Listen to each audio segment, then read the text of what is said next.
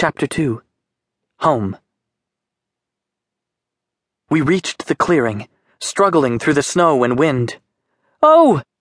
said the girl when she saw the cabin. There was the light in the window.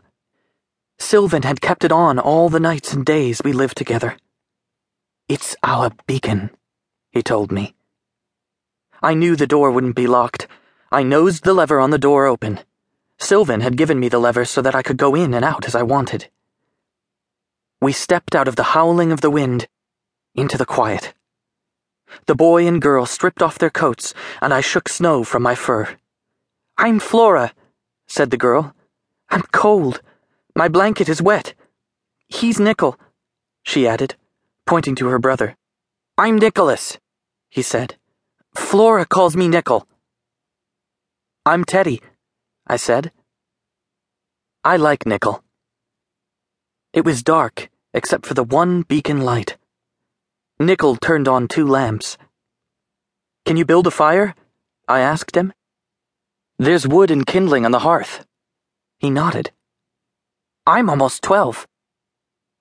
Flora hung up her coat on a hook by the door. Why are you lost? I asked. The car slid into a snowbank, and my mother couldn't get it started again, said Flora.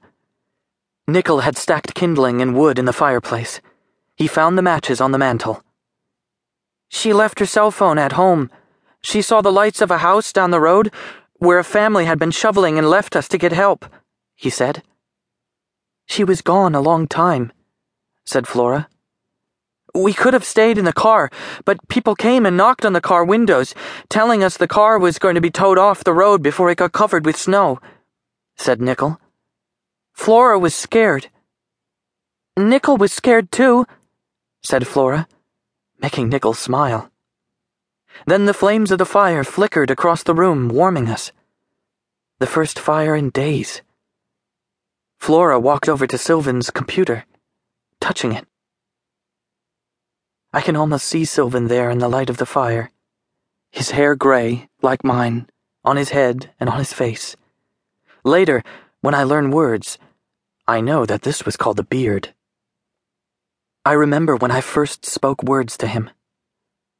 He had read Oxcart Man to me several times because he knew I loved it. Oxcart Man is a poem, I say, my own voice startling me.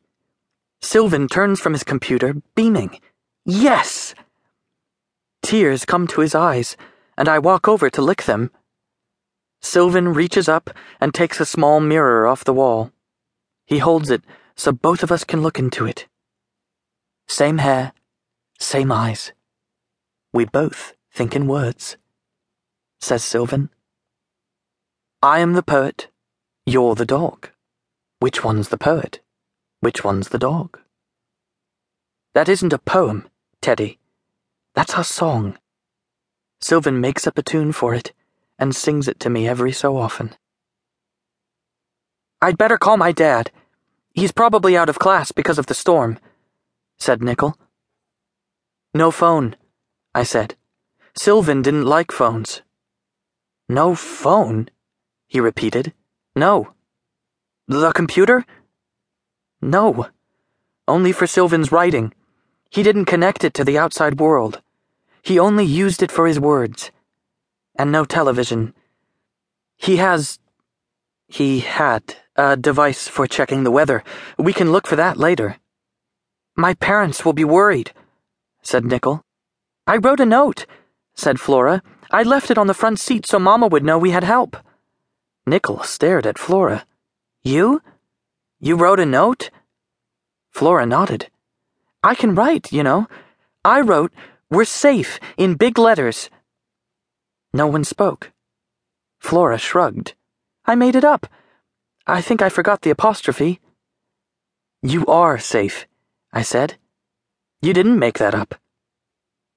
You did a great thing, Flora, said Nickel. Maybe Mama won't worry. I only did one thing, said Flora. You saved me. You wrapped me in a blanket. You got me out of the cold car.